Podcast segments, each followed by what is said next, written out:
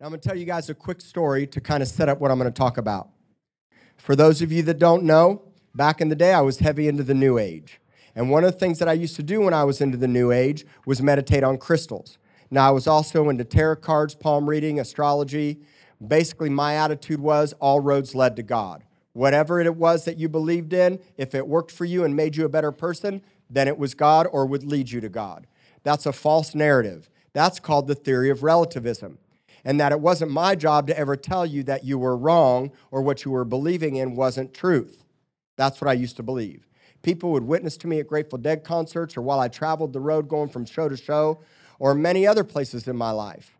And I would say that I'm glad that works for you. I believe in Jesus, but I also believe in all of these other things. But my primary thing that I was into was the New Age, and in particular, crystal meditation. Now, I had some really warped beliefs and I thought that I would share some with you today because they're actually kind of funny. One of the things that I used to do when I'd travel around to Grateful Dead concerts is I would have all these different crystals, and I used to drive this old 1984 Oldsmobile Tornado. And it had like eight ashtrays full of pot roaches in every ashtray right? I was, I was a rolling deadhead machine. I had stickers all over my car with Grateful Dead stickers and Greenpeace stickers and, you know, uh, legalize it stickers, all kinds of stuff as I trucked down the road, a moving target just to be pulled over by police. I was a moving target and I had no concept of getting busted, okay? Zero concept. And so I would have all these crystals and I would line them up on my dash. I had uh, rose quartz, clear quartz, amethyst, uh, black onyx. I had all these smoky quartz, all these different kinds of crystals. And actually, in the new year, in the new age world, the belief is each crystal has a healing power to it. And if I would meditate on those crystals, I believed it would bring healing to my body. Now, to take it a step further, I had this one particular crystal that was about, it was one single point valued at about $3,000. It was about 10 inches long, about six inches wide, a clear quartz crystal, one point valued at any new ager that meditated on crystals would want this crystal. Okay? And I called this crystal my home base. It was my home base.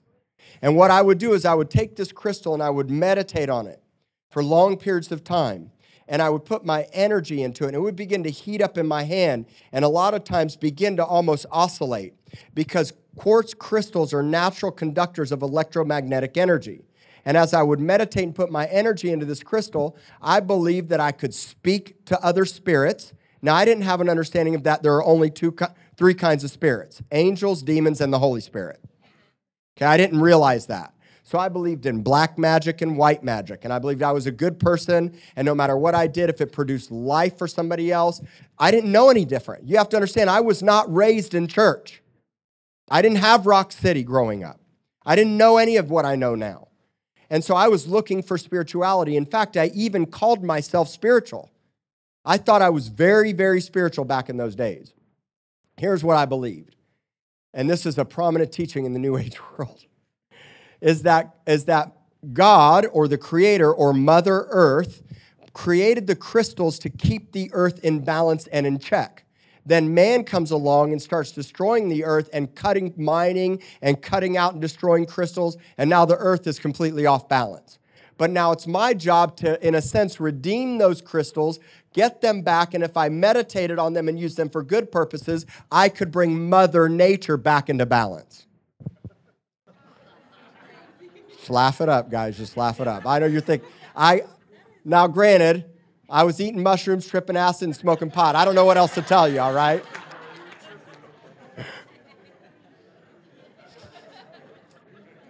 Yes, I self deprecate a lot, and I just don't care. That's how that works, right?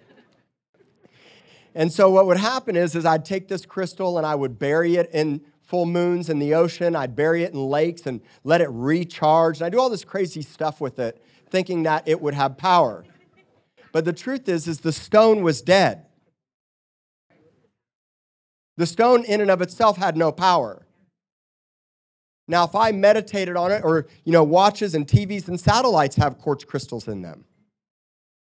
And that if we could put power through it, the stone could become alive and, and have a purpose. But the truth is, is the stone was an idol. You know what the word idol means in the Bible? It means dumb. Do you know that? It means because it doesn't talk. And that's what that stone was. It was a dumb idol.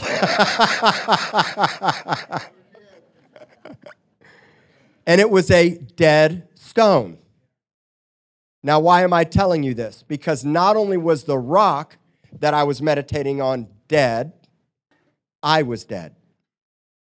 I was once a dead stone in my trespasses, in my futility, in my idolatry, in my pursuing the things of the world, living the way that I lived, bar hopping, clubbing, drinking, sleeping around, thinking I was spiritual while I went to dead shows and covered myself in tie dyes. That's just the, the route that I happened to go because I was actually looking for meaning and purpose. And I wanted to belong to something. And the Grateful Dead just happened to be my thing that I got hooked in in my late high school years that made me feel like I belonged. But today, it's always something for someone. We're always looking to be a part of something, but you're never going to fit or become a part of something until you get transferred from a dead stone to a living stone. Yeah! And so the scripture preface of what I'm teaching you today comes from a guy that was once a dead stone. He actually was a detached rock until one day he fully gave his life over to the Lord because of revelation, and he then became a living stone, a guy by the name of the apostle Peter. And here's what Peter says in 1 Peter chapter 2 verses 5 and 6. Verse 5. Coming to him, I'm sorry, verse 4. Coming to him as a living stone so the first thing you have to realize is that Jesus is the living stone. You can go back and listen to last week's message. It was titled The Chief Cornerstone. And I taught about a cornerstone and why he's likened unto the cornerstone. And that every other stone has to conform to the cornerstone. And in the building process, you have a foundation, and then you have the cornerstone that's cut exact measurements, and every other stone in the edifice, which is a large building or the temple or whatever's being built with stone, has to conform to the lick to the cornerstone. So we don't. Con- so the cornerstone does not conform to us. The cornerstone doesn't conform to your life. See, we want God to do a lot of things, but we want Him to do it our way when God wants you to conform to His way. And so everything has to hook up to the living stone. You know what happens when you're not hooked up to the living stone? You're a dead stone. Now, do you have potential? Yes. Are you full of promise? Yes. But diamonds and rubies and all these beautiful, valuable, precious stones are not valuable when they're in the earth. They're valuable when they're mined, refined, cut, and set into place of where they're supposed to go. Right? I mean, think about it. I mean, yeah, they have value in the earth, but until you dig that thing out, till you throw some dynamite in the hole, till you blast up the quarry, and then you come out and get measured and cut. I'll talk about precious stones next week. Today, I'm talking about building stones. And I'm talking about being fitted to the cornerstone. The cornerstone is what we conform to. The cornerstone does not conform to you. Understand that. Now, the cornerstone is alive. Why? Because he resurrected. He's not in the grave anymore. We have a living, alive stone that we can hook up to that produces life when you get hooked up to it. See, you'll never produce life or become life until you get hooked up to the life which is the chief cornerstone. You'll never be built. You'll never become something. Your house won't stand. When the flood and the wind and the rain and the storms comes, your house will crumble if you are not in position, in place, hooked up to the cornerstone. Psalm 127, unless the Lord builds the house, the laborers labor in vain. Mark my words, I'm wasting my time in my home and my family in my future in this church, if I am not letting Jesus build the house, it's a waste of time. Now, the cornerstone's already put in place. Here's the good news all y'all can get hooked up to the cornerstone. He's already there, He's already here. This is the awesome thing. You didn't have to, there's nothing you could have done to get the cornerstone in place. But now what you have to do is become a living stone. How do you become a living stone? You get born again and you surrender all to Christ. And now I'm alive, not dead. Now I'm not just a crystal that I think can channel spirits. I'm actually full of life because Jesus is in me. If you're born again, you have a full grown Jesus in you, and now you've become alive and you're growing. If something's alive, it grows. If it's dead, it dies. If a tree's not growing, what's it doing? It's dying. So Jesus is the living stone. He was rejected by men. You know what it means to be rejected? I know in the natural sense, we just think to ourselves to be rejected is to say, I don't want you. And that's part of it. But it, there's a couple great words that help us to understand rejected better. The first one is, I'm disallowing you. It means that I'm not allowing you to become who you're supposed to become. I'm not believing that you're going to become who you're supposed to become. Many of you don't believe in yourself, but at least somebody else can believe in you. Jesus knew who he was, but the Pharisees and the Sadducees and the Israelites of the day, except for the few disciples that Jesus that followed Jesus, they disallowed him in a sense to become who they thought he was supposed. Now he became it anyway. But to reject means to be disallowed. It also means to be repudiated. How many of you know what it means to be repudiated? Well, good. There's not a lot of you. Then I've come up with a good word today. to be repudiated means that I refuse to accept or be associated with. It means to deny the truth or validity of someone and to cast off. Actually, if you look up the word repudi- uh, repudiate, you know what it really means? It really means to divorce. That's the root word. It means to divorce. And what happened was here came the bridegroom, fully loving, fully giving, fully laying his life down to become the bridegroom, but Israel, in a sense, rejected him or divorced him. You understand? Now, in a moment, I'm going to show you two very powerful words. In a moment, I'm going to show you two words that says basically, just as it was for him, so it will be with you somebody's going to reject you. Somebody's going to disallow you. Somebody is going to repudiate you and say, I don't want anything, I don't believe who you are, or I'm not going to empower you to become who you're called to become. That's a normal part of the process in the kingdom. But the main thing is, is we shouldn't be doing it in the kingdom of God. As sons and daughters, that shouldn't be happening. And if you feel like it's happening to you, and maybe it is in the church, Here's, I got a great news flash for you. You reflect Jesus, not what the other person's doing to you. Because some of you feel rejected here. I know that. Some people have left this church because they feel rejected or that they're being disallowed. That's not the culture of this church. But if we don't fit together, hooked up to the cornerstone, because it's not about me. Here's what I mean by that I don't expect you to conform to me. I conform to Jesus, and when I get put into the wall or into the house, now I'm a life giving force to everybody else that I'm connected to. And in building this house, it's almost like God puts me as the cornerstone. Really, it's Jesus, but we're building something or He's building something together. Because I, I quoted to you a few weeks ago, or maybe last week, in, in uh, 1 Corinthians 3 talks about you're God's field, we're God's house. And then Paul says, I'm a master builder, a craftsman.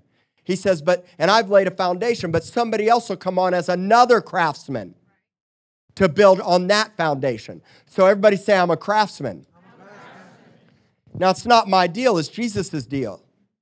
This isn't a David Bendett thing, and it's not just a Rock City thing. We are being built with the church all over the world. But God builds local churches to be connected together, to be family, so we're fitted and hooked together to offer spiritual sacrifices as a community, common unity. That's why we have to be connected. If my hand's cut off, it doesn't do me any good, does it? And I know this church is imperfect, but all churches are imperfect. And if you think it's going to be perfect, as soon as you show up, it will be imperfect. Mark my words. So everybody say, I'm coming to him. How long, how often do we come to Jesus? Once a day, Sundays and Wednesdays? Just in the morning. In my devotion time. How often? Let me explain something to you about how I live. This isn't playtime for me. This isn't about my title or growing a church. This is reality. This isn't a foreshadowing of something to come. This is now. This isn't a dress rehearsal. This isn't, we're all learning in the process. This is, people are dying in the midst of my watch. Marriages are on the rocks. And if you're not aggressive to keep your eyes on Jesus continually, all the time, you will get your hiney kicked. And this isn't nice, comfy church. This is aggressive spiritual warfare church. We're apostolic prophetic, not nice pastor teacher to behavior modify your life. Get spirit led and get hooked to the cornerstone and let's stop complaining and being divisive. I'm sorry. I know that I wasn't there enough for you and somebody else wasn't. Why don't you be there for somebody else? Get connected, get the heartbeat, get the culture, become like Jesus, and let's do this together. It's a family. That's who you are and it's going to be messy no matter where you go. Many people have left the church only to realize it was just as messy where they went. What's the heart and the culture? Now, I'm not in my 20s and single, and I'm not in my 80s with kids gone out of the house. I'm in my late 40s with a five and six year old. And I'm bivocational. get into position, get into position, get into position hooked together, not isolated. You're a living stone when you're part of a living house. Do you understand? Does this tingling ear message make you feel good and hope you come back? This is get you shaped, cut, and in a position and measure you. When Solomon built the first temple, there wasn't a chisel or a hammer heard because everybody was built in the quarry. And let me tell you where you get built. You get built in the quarry of your life. God sustains you, creates you, cuts you, shapes you in the midst of life. And instead of complaining about your life situation, just ride it out, buckle your seatbelt, and say, Mold me, shape me, cut me. And then when you walk in here, I go, Oh, you are a nice cut stone. Come over here. I got a place I'm going to put you in the wall right now. And I'm going to put your name on the stone. Your name is going to be written on the stone when you get built into this house. God has a way, and He will blast you with dynamite in your private life and then he'll cut you, shape you, edge you, refine you. The word create in the Hebrew means to first cut down. Y'all want to be something great, don't you? Just get cut then. Think about being cut. Every circumcision in the Old Testament today is your heart got cut by God's word, the sword of the Spirit. So God comes in and circumcises your heart. So now I don't have to actually be circumcised in the natural. When I get born again, and God didn't just cut circumcise me one time, I'm under constant circumcision. Because I'm in a constant death process. I die daily. Just say, cut me, Lord. Trust me, in the cutting, is the refining, it's the pruning. Any branch in me that bears fruit, guess what he does? He prunes it so that you can what? Bear more fruit. This is good preaching right now. Let me just tell you, I am preaching good today. Yeah! Woo! Thank you, Jesus. So we're coming to him as a living stone, rejected by men, but chosen by God. You know what it means to be chosen? It means I picked you out. Or he picked Jesus out, but then he picked you out.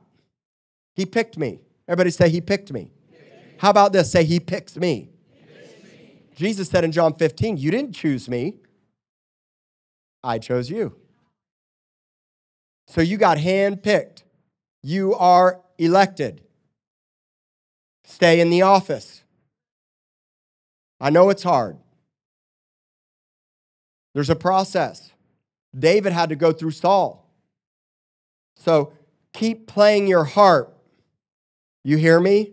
Even when somebody's throwing spears at you. Keep singing your song, even when somebody wants to kill you. That's what Jesus did, and that's what I'm going to do. How about you? Now, two very incredible words. Go to the next verse, second or first Peter chapter 2, verse 5. Everybody say, me also. How about I say it this way? Me likewise. Just as it was for him, me also. So now, as he is the living stone who was rejected by men but chosen by God and precious, guess what you are? You're not a dead stone. You're a living stone. You will be rejected by men, but you're chosen by God and you're precious. I'm not even teaching on precious stones this week. I might get to it next week. I'm going to tell you something cool about precious stones in a minute. So, us also as living stones. This word living in the Greek is the word zao, not zoe. Zoe is the life that Jesus gives when he comes into you, rescues you, delivers you, and makes you into something. The word Zoe life means that I'm animated, vibrant, and vigorous, and I'm fired up because I'm not the person I used to be. I'm a new man. And now I'm a new man because of a man that's living in me. That's Zoe life. This word Zao life is the result of that. They're similar in, in uh, words, in the Greek word, but it's a little bit different. I'm a Zao stone. It means Another word for it is coming to you also as lively stones. It means I'm lively. I'm lively. It means that I'm not lifeless. It means that I'm a stone that enjoys real and true life, real and true life. It means I'm active. Everybody say, I'm active. I'm blessed. I have vital power to accomplish God's purpose on earth. That's the kind of living stone that we are. I, I have vitality and vigor, and I'm a life giving force to create God's purposes on earth, to fulfill. It means I'm fresh, like fresh bread. Think about a living stone, living water, living bread. I'm fresh and I'm strong. I'm efficacious. You know what it means? We got some doctors in the house. You know what it means to be efficacious? You know what efficacy means? Efficacy means the response of something that influences and affects your life. In particular, we talk about prescription medications or the efficacy rate, how your body, how your body absorbs it, how it soaks it in, and the result of taking the pill. If you have a headache and you take two Advil, that Advil has an efficacy rate in your body of how your body absorbs it and how it affects you by taking away the headache. Now, think about your life as efficacious in this sense I'm contagious. So, if somebody gets around you, you should be efficacious because you are a living stone. It also means this what's your efficacy rate with Jesus inside of you? What's your response time? Some of you are on a long response time. You know, a slow release tablet? You're like on a 10 year release tablet. You know, let me tell you something. You got two choices in your life. I'm going to make this the most simple that I can make it for you. You have two choices of how you can live. You can do it the easy way or you can do it the hard way. And the hard way is constantly beating your head against a wall because that's what happens when you reject Jesus. Do you know you can call yourself a Christian and still reject Jesus? You know how? By your lifestyle. And I want you to see this word sacrifice is acceptable to God. Yes, there are sacrifices that are unacceptable. If you come in with bitterness and unforgiveness and, oh, Jesus, and I'm bitter and angry, the Bible says God won't even hear your prayers. If I'm, if I'm treating my wife wrong, the Bible says God won't hear my prayers. This block of scriptures is sandwiched between right living. You know that? No hypocrisy, no malice, no strife, no division. And so we want to come into the church and we're ready to praise and worship. But in the meantime, you're bitter, angry, mad. I get it. I'm sorry. It's a mess. Hey, you know what? There are plenty, plenty of times that my wife makes me mad as fire. And she, I, I make her mad as fire. So I have to remind myself when Jesus said forgive 70 times seven in a day, that that forgiveness is every three minutes. So I get three minutes to manifest my issue. you mad right now? I'll give you two minutes and 59 seconds from right now.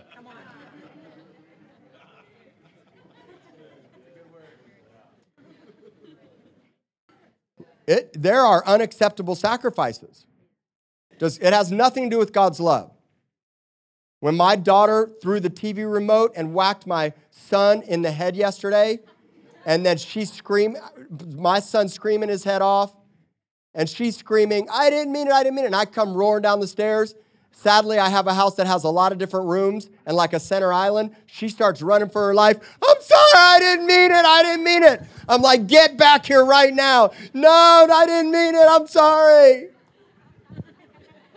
I'm sorry while she's running for her life. That's not an acceptable apology.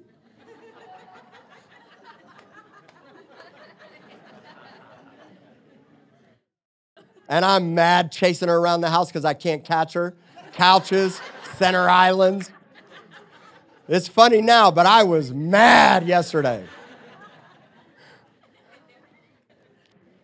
You see, when I, whenever they melt down on each other or sin against each other, what I teach them to do is I have them stand face to face, and the one apologizes, even if they're melting down, and the other one forgives, and then I make them hug. Because I teach them what an acceptable apology is. Now, did I already forgive them?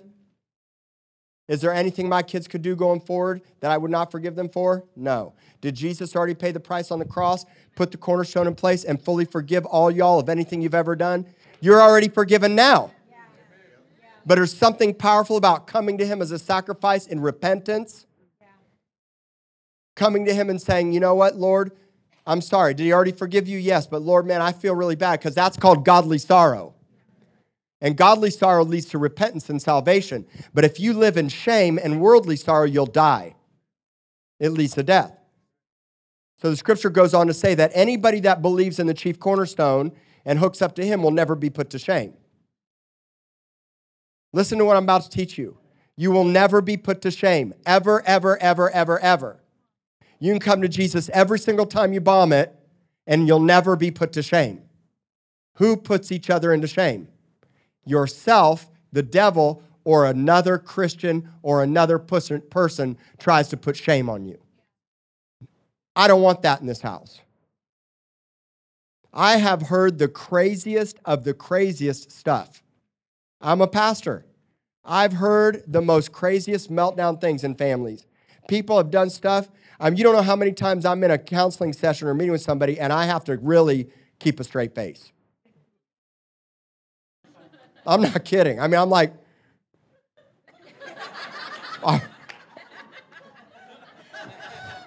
I'm biting my lip. I'm like, it's rare that I've not heard some. But the other day I went, oh my, I've never heard. I wish I could tell you a story, but I just can't. I mean, it was like, it was crazy.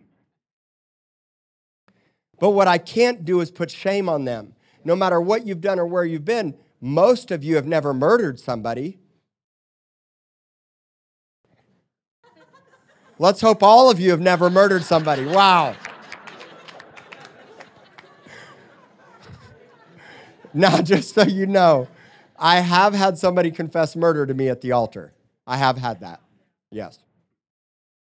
And so we don't, so there's no shame when you come to Jesus. Should there be shame when somebody comes to you?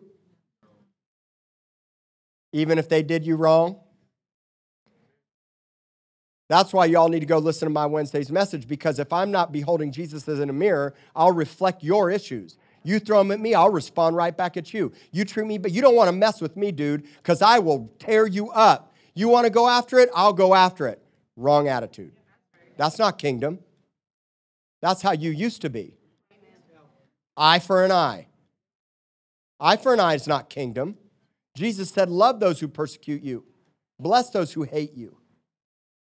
And so I'm telling you, you got to be, you got to accurately reflect. So no matter what she does or no matter what I do, if we have our eyes on Jesus, I'll be a reflection of Christ. So instead of putting shame, love covers a multitude of sins. But if you reject Jesus, like if you disallow or repudiate, what happens? The, the scripture says, a few scriptures after this, you'll live your whole life offended, mad, and stumbling. And at some point, you get tired of hit, hitting your head against a wall, don't you? Look, you can. Some of you young adults can just learn the lesson now. Just learn it now. Take my word for it. Don't touch the stove when it's burning hot. But if you do get burned and touch the stove, there's forgiveness and kindness and mercy. But you might have a scar on your hand. So we're living stones. Everybody say, I'm a living stone. We're not dead stones. When we come to Jesus, we're resurrected into new life. This is the life we live because we're hooked to the cornerstone. Here's what a dead stone is a dead stone is unmined and unrefined. A dead stone is still in the quarry or in the ground and has not been blasted out or put into position. It has no life. That's a dead stone. So let's say this together. Say, mind me and refine me. mind me. You know what I see when I look at y'all? I don't care what you're going through. I see gold. Even Jesus, when he was hanging on the cross, saw gold. And the very people he loved the most rejected him. The very people that he cared the most about were MIA, except for two his mom and John. One disciple betrayed him and wasn't there, another disciple sold him out. Nine disciples that he'd walked with for years weren't even at the cross. And you know what he said? I see gold. Father, forgive them, for they know not what they do. So we're living stones. And what's happening with us? We're becoming like Peter became. So let me show this to you Matthew 16, 15. Matthew 16, 15 through 19. Here's the backdrop of the story. Jesus takes the disciples to Caesarea Philippi. Now, if you remember when I taught about Caesarea Philippi, or if you'd like to do some research, Caesarea Philippi is in the Golan Heights. And this particular area was full of idolatry, and it was the headquarters for one particular god or idol named Pan. And Pan means panic or fear, terror. It's the spirit of fear and terror and the Roman government had set up camp there, was, was, was producing currency full of idolatry and telling Israel that they needed to use this money. It, they, they were pretty upset about it. So Jesus just happens to march up to the Golan Heights and gets to Caesarea Philippi. And then while he's standing there in front of all of these gods, he says, Who do you say that I am? He asked, he asked Peter, Who does everybody else say I am? But then he asked Peter, Who do you say I am? And notice what Peter says in verse 16. Simon Peter answered and said, You are the Christ, the Son of the not a dead God. He got revelation by the Father in the moment, standing in front of all these dead idols, that Jesus is the Son of the living God. Notice what Jesus says in verse 17. Jesus said, You are blessed, Simon Barjona, for flesh and blood didn't reveal this to you, but who revealed it? I can preach revelation all day long, but until you catch it for yourself, until the Father reveals to you the, who Jesus is as the Son of the living God, you will not become a living stone. Notice what happens when Peter gets the revelation. Peter declares the revelation. Jesus says, You are blessed. Now Jesus reverses and says, Let me tell you who you are. Look at the next verse, verse 18. And I also say to you that you are Peter, and on this rock I will build my church, and the gates of Hades or hell will not prevail against it. Here's what happens when you see Jesus for who he really is, you will see yourself for who you really are.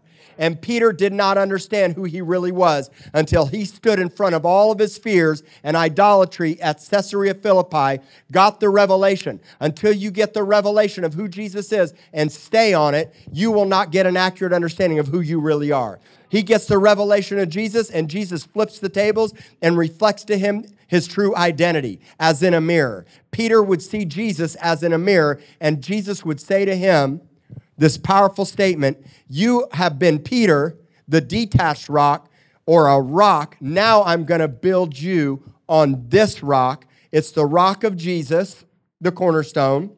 It's Him becoming a living stone, and it's the rock of revelation of my identity. Because when you get the revelation of your identity, you walk in supernatural power to come against the gates of hell instead of getting your crack kicked by the gates of hell. That's what happens.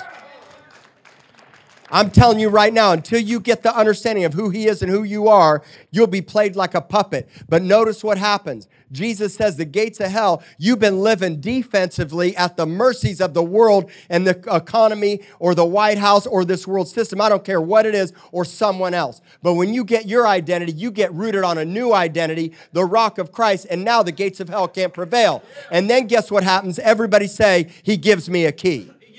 Say it like you mean it. He gives me a key. How about you say it this way? He makes me a key.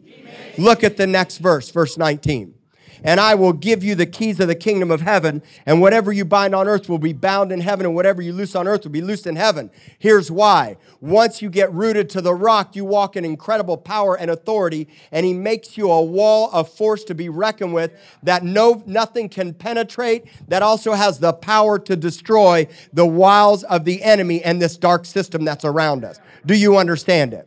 Let me give you some powerful revelation so you can really see it in perspective. Revelation 21. We're not going to go there. Don't go there. Just listen to me. In Revelation 21, there's a whole passage about the New Jerusalem. And in the New Jerusalem, it says that John was taken by the angel that had the final plague up into a high mountain, and the New Jerusalem came out of the mountain like a precious stone shining like a precious stone. One.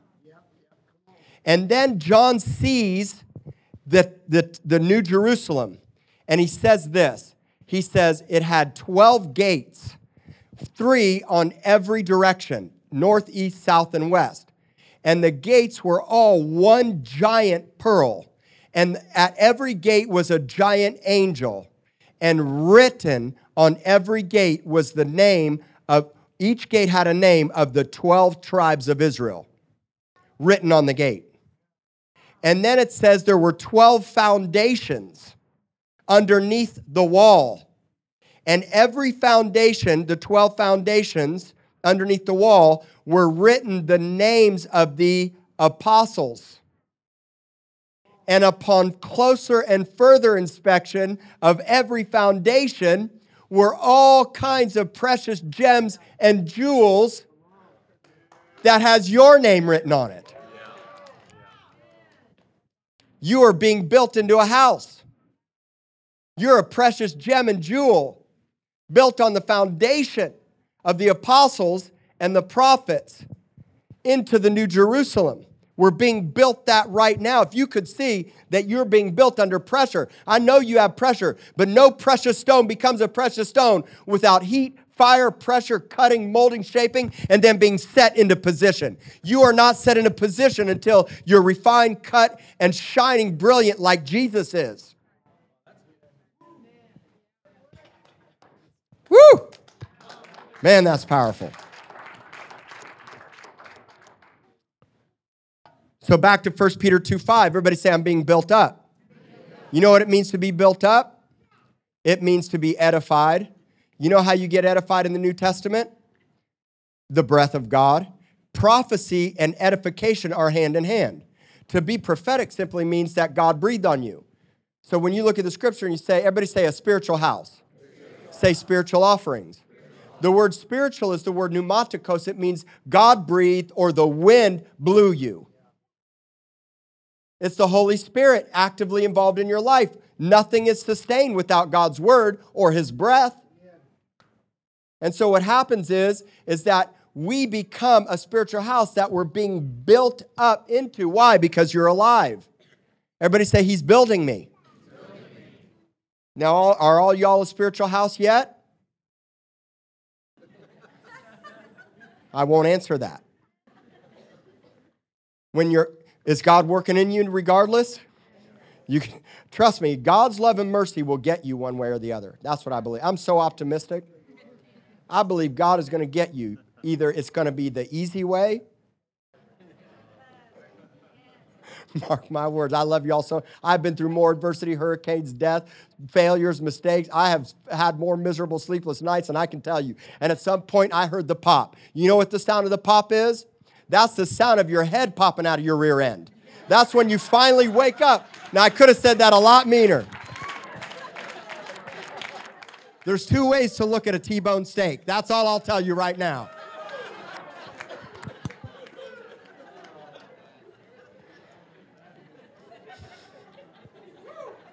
At some point, you hear the pop. Wow, we went sideways all of a sudden. Man, whoa. So to be built up means that you are being restored, repaired, established, edified, and you're growing. You start as a seed and you become a mighty tree. And without nourishment and watering and sunlight and fertilizer, and without us offering spiritual sacrifices, we die. We're becoming a spiritual house. And everything in the context of the scripture is corporate. Last week I talked about your personal life. Now I'm talking about us as a corporate house, a spiritual house that's built by the breath of God. It's called Lordship. And I want to tell you all something. There are so many books and so many pastors that I could learn from of how to build a church. There are more church building manuals and programs and PowerPoints, and I can pay people, and every week I can learn all the latest, greatest, coolest, hippest. Or I can keep my eyes on Jesus and try to do it His way and have good people in my life that build me up and edify me and make sure that I don't get sidetracked and encourage me and speak life. Do I learn from others? Yes. But at the end of the day, if I put my hands on the steering wheel of this church, we will crash. I've had more dreams of me driving a bus that went off the cliff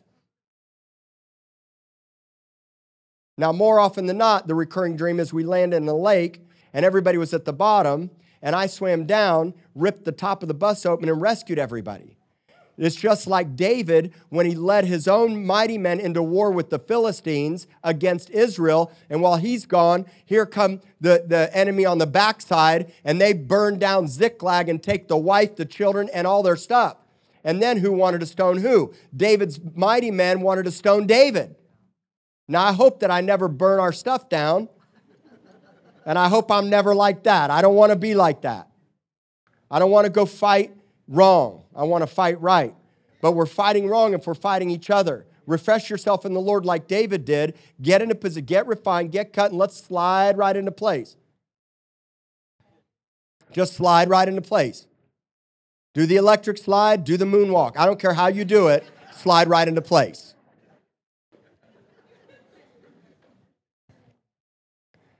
Ephesians 2 19 through 22. Let me just show you how critical this is because there's something about together. Ephesians 2 19 through 22. When you get born again, you are no longer a stranger or a foreigner, but you become a citizen of the household or family of God all over the world. You should not be feeling like a, a foreigner or a stranger here in God's house. Sometimes it's because we have put fences and walls around ourselves to keep people at bay because we don't want to be hurt again. Or we don't want to be put in shame. If they really knew what I was doing, I'd be shamed. sometimes it's our own fault because we're learning how to do it in process, and maybe we reflect the wrong way because we're not keeping our eyes on Jesus and loving the way we should love. I'll self deprecate right now. I wish I could tell you we were all perfect, but you know what? We're all in process. And we're all stones being fit together and built into a house. And it takes time and process and pressure and cutting and refinement. But if you're being offended and angry, you don't get to pick your church. You don't get to leave me leave me because you're mad. Trust me, go try somewhere else. God will not let you stay there. Mark my words. It takes time. Most other churches in town have been around for a lot longer or done it a lot longer than I have. And they've just made more mistakes and gotten more refined. I'm not knocking any church. There are people that will be called to other churches and not here. That's all right. God builds a tribe and a family, He builds a house. Okay? So you're not a stranger and foreigner, but you're fellow citizens together with who? Saints and members of the household of God. Everybody say, I'm a fellow citizen with the person sitting next to me. That's how that works. Verse 20. Having been built on the foundation of who? The apostles and prophets, Jesus Christ himself, the chief cornerstone. Verse 21. In whom the whole building, everybody say, the whole building, whole building. fitted together not isolated unto themselves, fit together. I have to fit with you. You have to fit with me. I have to fit with y'all. You have to fit with me. You guys have to fit with the leaders, and they have to fit with you. And the more that are coming, and the more that get promoted. So I want to tell you guys don't miss next Sunday. I'm making a huge announcement regarding a promotion for the high school ministry. You want to be here next Sunday because we're going to be fitting together with some new leaders in this house. It's going to be awesome. Yeah. So we're being fitted together and it grows into a holy temple. Everybody say it grows. grows. But not if it's isolated. I'm telling you guys, we can't grow. Could you imagine if I just threw in the towel, said I quit, I'm done? I'm just, it'd be so much easier to not do ministry and just focus on my own. I'm going back to Port A. I'm going to drink macchiatos and fish morning and night. I love y'all. Have a nice life. It would be a tragedy for both you and me. Trust me. It would be a tragedy for my family. So, everybody say, I'm fitting together. I'm growing together. And now I'm going to leave you with this. In closing, I'm going to teach you something really powerful. Let's go back to 1 Peter chapter 2, verse 5. 1 Peter 2 5 says, that we're a holy priesthood. You know what it means to be holy? Holy means holy. Holy means holy. I don't know how to say it to you. Holy is not carnal. Holy is that I'm making sacrifices that are pleasing and acceptable to God, not unacceptable sacrifices. Not living like the devil and coming into church and pretending. Now, I know some of you are living like the devil and you're coming to church and you're sincere. It's a hard issue. For a long time, I kept going to church while I was living like the world, but I didn't want to live like the world and then God finally got a hold. I smoked pot for my first year of being baptized in the Holy Spirit. I'd pray in tongues smoking doobies. and sneaking it because I thought I needed to dance. I loved to dance. I loved to get my sweat on. So I'd go to the club and I wouldn't drink, but I'd be dancing as a Christian. One day, God opened my eyes to show me all the demonic dark forces around me, and I never went back to that club again. Now I'll go back to some bars. I go to bars all the time but I'm wearing a big, giant yellow cross on my back with the Tribe of Judah Motorcycle Ministries going to benefits. And now I'm walking in full of light and power to transform lives, not hang on and.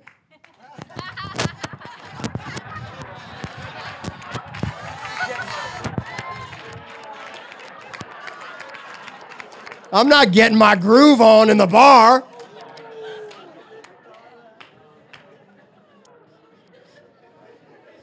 I'm not sure what happened today, but.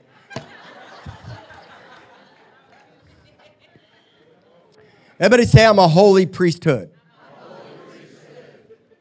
Holy means holy, sanctified, set apart, continuously offering sacrifices. We continually offer sacrifices to God. Okay? Now, let's talk about spiritual sacrifices as I leave you. Here is the first spiritual sacrifice that I could think of. It's not in any particular order. Romans 12 1. Everybody say, My body. You know why this one's so cool? Because it's the least you can do. Do you know reasonable service actually is, is resaid? It's the least I can do. Everybody say it's the least I can do. Pornography's got to go. Masturbation's got to go. Strife, division, lust, alcoholism, pills, uh, drugs, got to go. My body is the least I can do, but I can't do it without Him in me. And even when I bomb it, if you've been bombing it with porn or any of the things I just mentioned, I got great news for you. You're in the right place. Keep coming as a sacrifice. You know why? Because for me, the more I walked into church broken, the harder I worship because I was desperate. I already know the shame thing. So I would bomb it and blow it and walk into God's. I don't want to keep doing those things. I wasn't being stupid in the sense that I thought I could, could keep doing it and wanted to, but I was so desperately in need. I worshiped even 10 times harder than if I had it all together. And so you, I'm offering my body as a living sacrifice to the Lord every time I come into God's house and all the days of my life. The next kind of sacrifice that I want to talk to you about is worship, your life and your giving. Hebrews 13, 15, and 16. Check this out. You're going to really like this. Hebrews 13, 15. Therefore, by him, let us every now and then. Let us once a week, twice a week, once a day. The word is continually. Continually means continue. I don't know what to tell you. You can get there. This is how fired up I want you to be. No, you don't. There's no reprieve from the cornerstone. There's not a two minute break from Jesus. I need a Jesus timeout. No such thing. How often? Offer what? Sacrifices. Praise is a sacrifice. Praise is a sacrifice. So I'm challenging all y'all. Let's worship, I mean, worship our faces off in God's presence. When you come in here, I mean, this worship team's, we are giving it all. My hands are sore for about three days after a Sunday morning. And I'm not doing it for you. This is not a concert. And it doesn't matter how I felt when I came in. And it didn't matter what my kids did this morning. And it didn't matter what happened with my wife and I last night. Trust me, it was a good thing. Hey. That guy, I worshiped even harder when I came in, let me tell you. Yeah!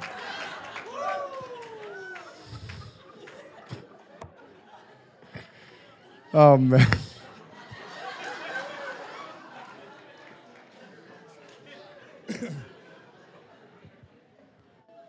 Do you, do you love me? She says a little. So we're being built together to offer spiritual sacrifices to God. Everybody say, the fruit of my lips. Come on, guys, don't come in here in shame. I know you might have blown it and bombed it. Worship, be louder. Sing more. Give, your, give yourself to the Lord every time you, daily, night and day, sing. I got Ryan Ellis's new, new album. You can find it on, on iTunes or Spotify. Man, I'm singing those songs. I am belting it out in my truck. There, I mean, I love him. Go get the album. I got a lot of worship music that I just sing, sing, sing. Fruit of my lips, giving thanks to his name. So, giving thanks, sacrifice. Verse 16. Here's another sacrifice how you live your life and sharing with others.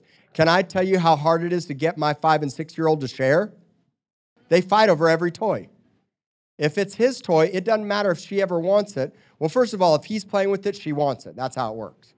But if he's not playing for it, she doesn't want it, and vice versa. If she's playing with it, he wants it. And then they don't want to share. I have to teach them to share. Don't be like my five and six year old in this church. You're not five and six year olds. Everything you have came from the Lord. So notice he says it's a sacrifice to God when you share. Don't be greedy, don't be stingy. When you give financially or of your time, you're not really giving to me. You know, I think it's crazy. Some if I preach good, people will give. If I don't preach good or I made you mad or I forgot to text you or call you back, which I do all the time, by the way, man, you're mad. It's, you don't want to give. But you're not giving to me. It's a sacrifice to God. Let me show you the other scripture, Philippians 4:18. Look at this scripture. Paul says, I have all and abound. I'm full, having received from Epaphroditus the things sent from you. He's talking about money that was sent to him a sweet smelling aroma. Your finances are a sweet smelling aroma, and it's an acceptable sacrifice, and it's well pleasing to God. So when I give money, I just do what God tells me to do. I don't care what the other person does with it. Because it's a sacrifice, and I'm being obedient. Because it wasn't mine to begin with.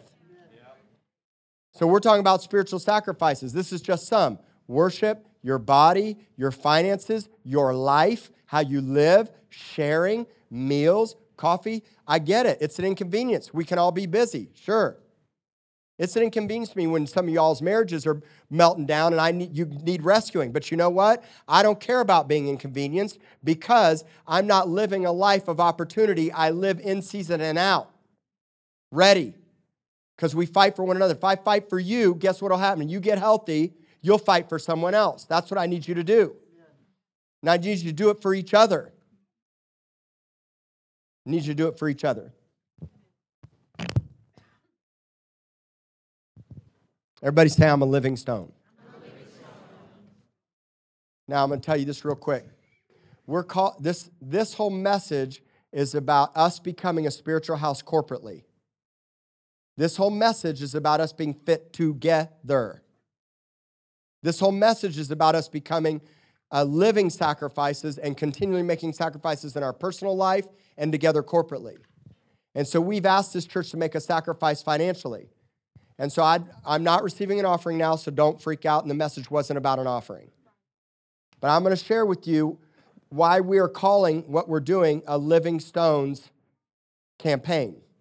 Because this church is being built into a spiritual house to offer spiritual sacrifices, and dead stones are going to walk in here and become alive right? So we asked, uh, we're asking y'all that are part of this church to give a pledge towards the Living Stones campaign. And what we're doing is each brick will have a word on it that will represent living, like the voiceless, like the fatherless, like the harvest. And we'll engrave or paint or stamp onto these bricks into this wall we're going to build. And we're asking y'all to make a sacrifice of $275 a month towards a brick or partner up with somebody else, everybody does something. So we asked y'all to make a pledge from the card, this little I'm all in card, and if you haven't done it, you still can. You can get them in the front and you can give another time, you can give online. We're not receiving an offering, but I'm telling you about it so we can rejoice in what this church is doing. We've received two offerings only in this church, and at this point, I don't plan to do another one in the immediate future. We've sold 18 bricks totaling $60,000. And we have pledges in total, if everybody keeps their pledge for the rest of the year, if everybody keeps their pledge, we have $447,000 and five, five, $447,586 in pledges. That's over a half million dollars that our, that our powerful and mighty church has given together towards the living stones. It's just one of the sacrifices. I believe you should be volunteering serving. I believe you should be a part of the things we're doing and be connected as best as you can. And I'm sorry if you didn't like Marlene or you didn't like me or you didn't like Jeremy. They won't be the only leaders we ever have here, and you don't have to like everybody. Did you know that? I've had some ministers and leaders in my life I didn't really gel, gel or jive with. I'm sure David didn't jive well with Saul. And I'm not, I don't believe any of us are Sauls. I recommend you all read the book A Tale of Three Kings. If you haven't read it, it's an incredible. We have them in the bookstore in the front, or you can get them online on your e-readers. A Tale of Three Kings by Gene Edwards. So I learned this a long time ago. I stay in position, be where God calls me to be, even if somebody throws spears at me. And I've been in situations where pastors have thrown spears at me. And you know what I did? Played my harp and sang my song. You play your harp and sing your song, even if somebody wants to kill you or you didn't mesh well with somebody, because God will refine you by putting you with people you may not necessarily like. That's how God works. You got that? Let's all stand.